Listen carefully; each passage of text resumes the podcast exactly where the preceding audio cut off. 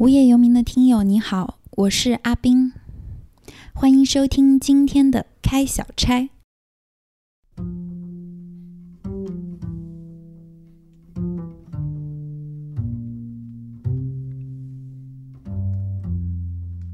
今天想和大家聊聊我的旺角书店奇遇记。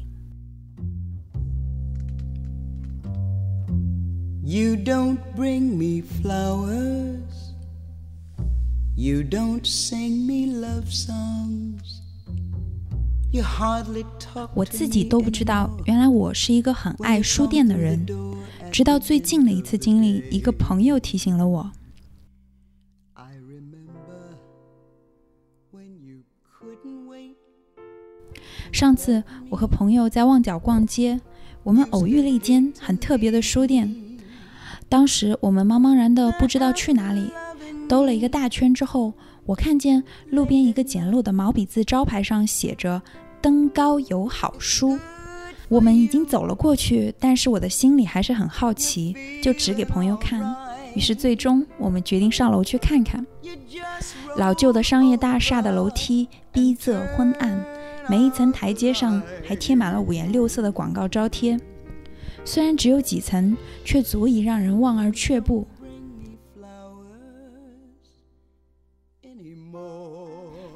而我们终于来到了三楼的书店，这里也并不是一个能让人舒舒服服停留片刻的空间。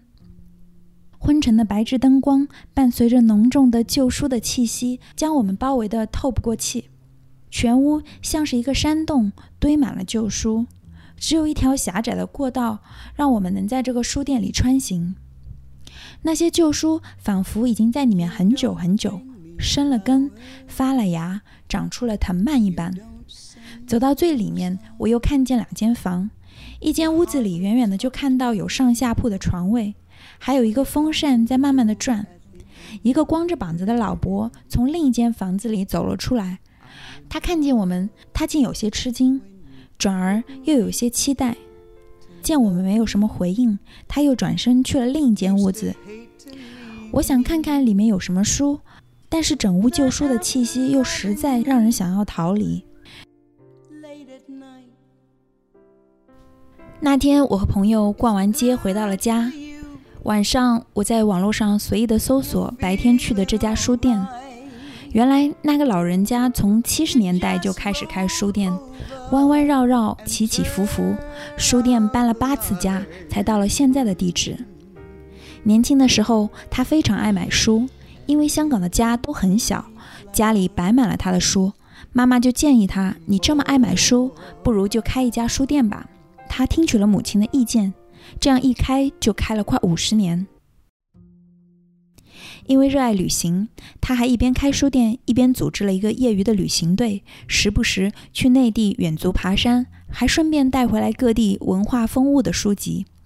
开书店没什么钱挣，不过一家人都还算支持。如今他们一家三代都住在书店里面。其实我并不是一个读书很多的人，原因是我阅读非常的慢，而且还常常分心，常常读了一点点东西就会止不住的浮想联翩。我舅家附近有一间很小的漫画书店，在街口转角处的一间矮房子里，三面墙、矮矮的架子，整齐地排列着最早的那种小开本的漫画，几张小板凳随意的摆放。我没有怎么在里面悠闲地坐着看过漫画，但是常常去街边看里面看书的人。后来我搬了家，我喜欢去南湖边的求索书店。听这个名字，也许你就能猜到，其实书店里的大部分书都是教辅类的书籍，就是模拟题和考卷什么的。但是有一个书柜放的是世界名著，欧也妮与葛朗台、海底两万里、双城记、鲁迅、围城。我想你一定不陌生。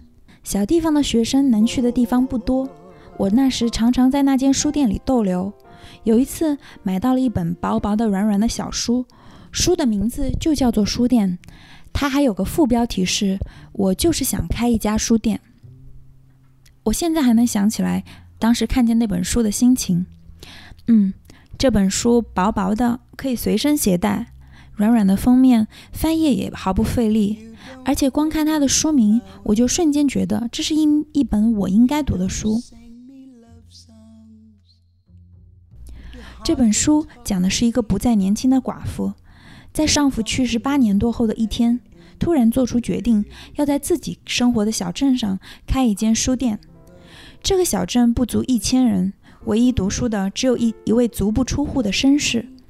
为了开书店，他几乎让自己陷入了一场战斗，耗费精力向银行贷款，买下老屋的一小块地产，和律师吵架，还被小镇上各个阶层的保守势力冷眼相待。而最后的最后，我就不剧透了，你们自己去找来看吧。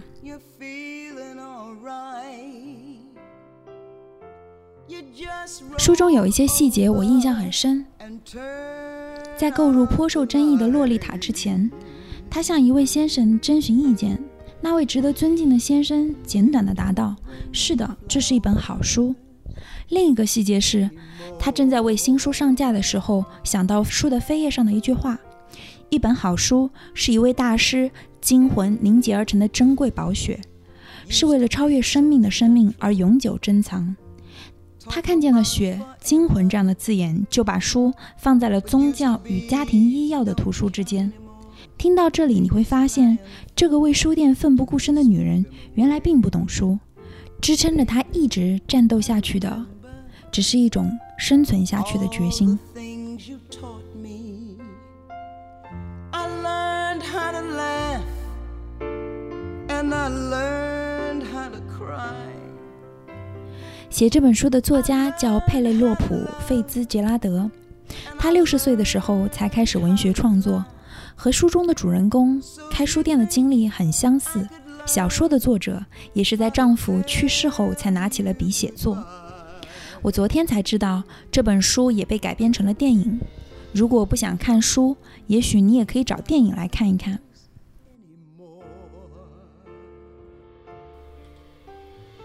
我又想起了白天那个没有空调的书洞，那些生根发芽的书，还有他有点期待又沉默下去的眼神，像是某个不需多言却心里火热的主人，敞开他的家，接待一个同样不需多言却心里火热的陌生人。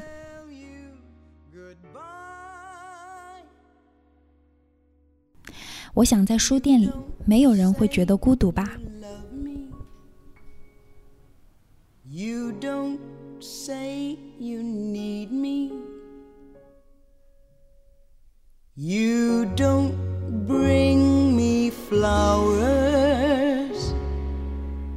anymore.